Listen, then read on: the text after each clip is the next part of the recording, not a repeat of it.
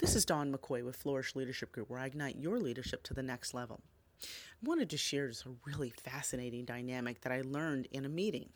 Having across the table, roundtable discussion, an opportunity to really think about how we take what we learn in a meeting discussion and walk away and implement. I don't mean just having action items, and I don't just mean sitting there and having discussion after the meeting in another meeting, but in fact to make sure that we are drilling down into what we need to do to walk away with strategic plans, enforceable ideas, innovative thinking, to really have a way to do that. So I want to encourage you to use technology if you have not, either a PDA or some other type of technology tracking system, to really make sure you are capturing the essence of ideas in your meetings. Well, until we meet again, be enlightened, be enriched, be empowered.